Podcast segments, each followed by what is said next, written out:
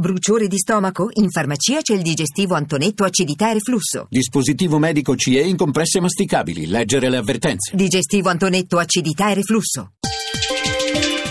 Chiave di lettura. Buonasera da Alessandra Rauti a chiave di lettura, un argomento decisamente insolito, il latino. Lo affrontiamo con il libro Il presente non basta, la lezione del latino, pubblicato da Mondadori. Lo ha scritto Ivano Dionigi, già rettore dell'Alma Mater Studiorum all'Università di Bologna, presidente della Pontificia Accademia della Latinità, ma potrei continuare. Ascoltiamo perché il latino è tutt'altro che una lingua morta, anzi una difesa contro l'anoressia del pensiero che dilaga ai giorni nostri. Benvenuto professor Dionigi.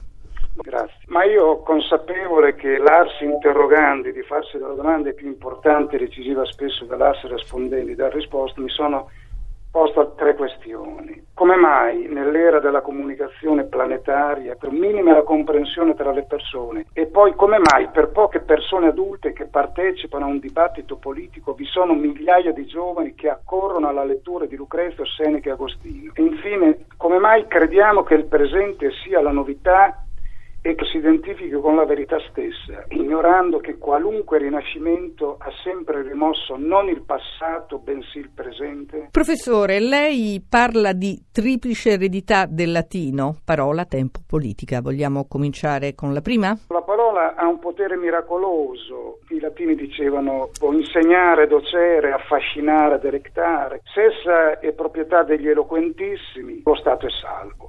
Se invece è proprietà dei disertissimi demagoghi, allora è notte fonda. Una riflessione io credo che vale anche per noi oggi che viviamo nell'impero della comunicazione totale, nel quale i colpi di Stato si fanno a suon di parole prima che di armi. I cittadini della parola rischiano l'esilio ad opera dei padroni del linguaggio. Seconda eredità, il tempo.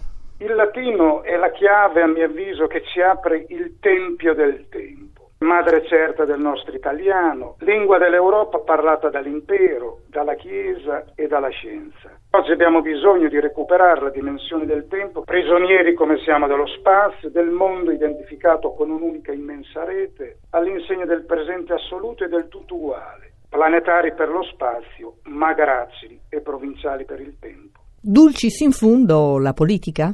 Sì, perché il latino ha creato la parola politica per eccellenza, res publica, la cosa di tutti, prerogativa del populus, non il populus imperiale ridotto a volgo che dirà Seneca gode nell'affidare il potere al turpe, bensì il populus repubblicano che persegue il bene comune. Per coloro che avranno speso la vita per la Repubblica, leggiamo nel sogno di Scipione, c'è un posto assicurato in cielo. Un linguaggio ben lontano dai nostri giorni, forse proprio per questo i classici ci interessano. E tutto scrivete a chiave di lettura chiocciolarai.it a risentirci giovedì.